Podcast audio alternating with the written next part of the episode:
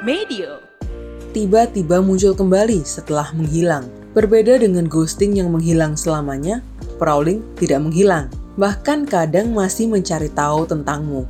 Setelah kamu menanggapinya, maka ia bisa kembali menghilang dari hadapanmu. Dan akan seperti itu terus pola yang dimunculkan olehnya. Ngobrol dan cerita di anyaman jiwa yuk. Tenang, kamu gak sendiri kok.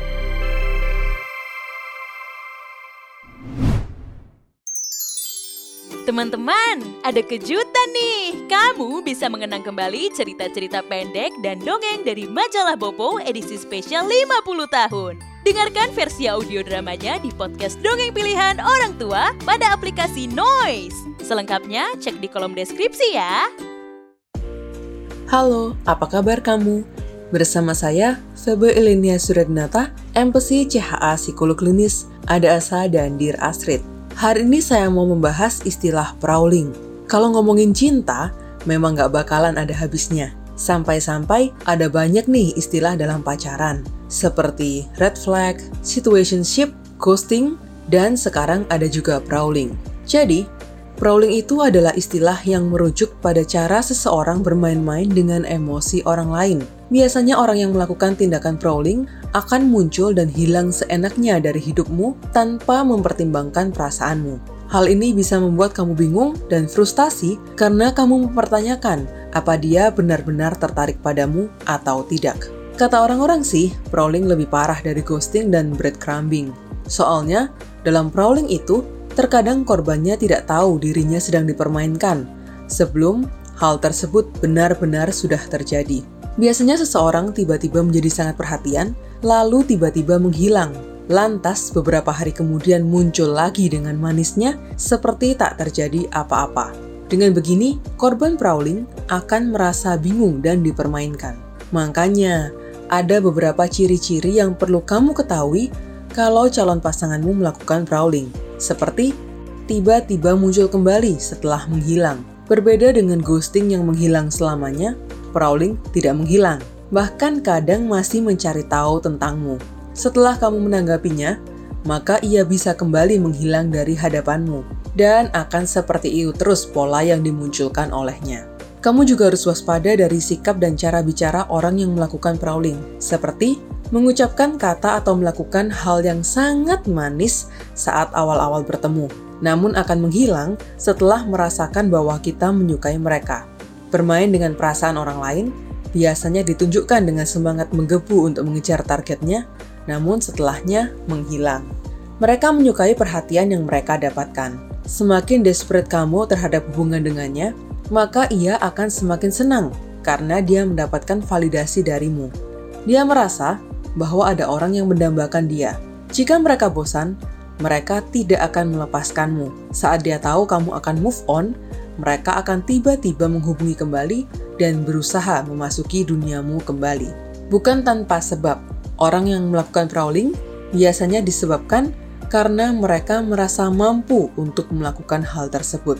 Mungkin mereka menemukan orang baru, mungkin mereka sudah merasa bosan denganmu, atau bisa jadi mereka memang tertarik padamu, namun mereka merasa bahwa kamu bukan the one bagi mereka, sehingga mereka hanya ingin bersenang-senang saja.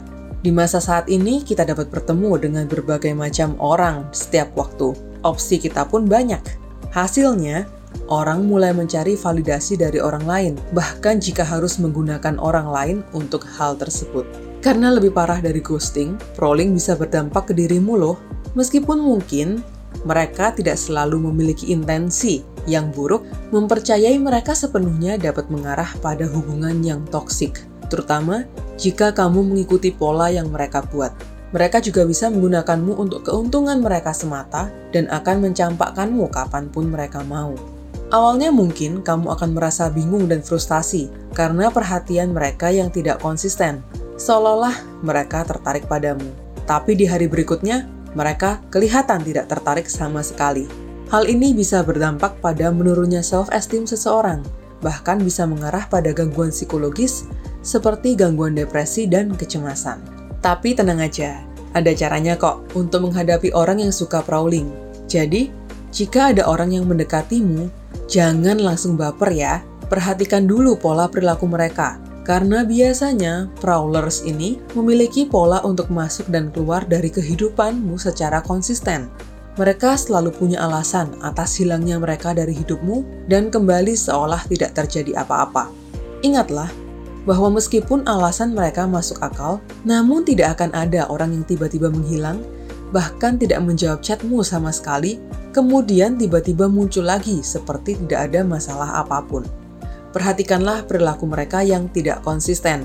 Jangan mudah terbujuk oleh kata atau afeksi mereka yang biasanya terlalu berlebihan. Jika mereka tidak seperti secara konsisten, maka bisa jadi itu memang bukan diri mereka sebenarnya. Mereka pintar mencari celah untuk masuk kembali ke kehidupanmu.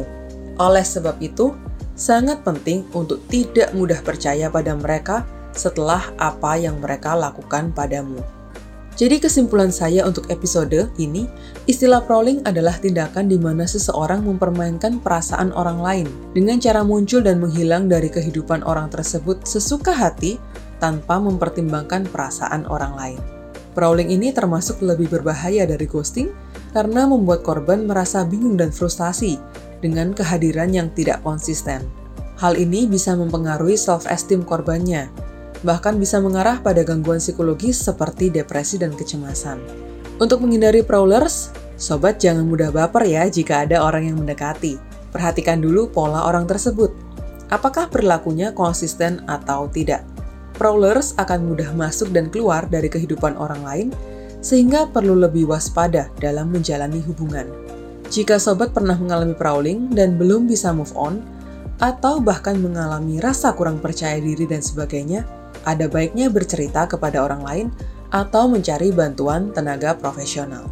Terima kasih buat kamu yang sudah mendengar episode Anyaman Jiwa kali ini.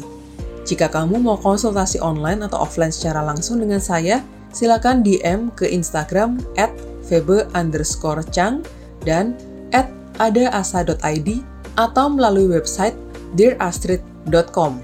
Oh ya, kalau kamu punya request perihal topik menarik yang mau saya bahas, silahkan reply di kolom komentar di bawah episode ini ya. Saya, Febe Ilenia Suradinata, Empesi CHA Psikolog Klinis, Ada Asa, dan Dir Astrid pamit dulu. Tunggu episode selanjutnya ya. Bye-bye. Udah selesai episode kali ini. Tungguin episode Anyaman Jiwa selanjutnya ya.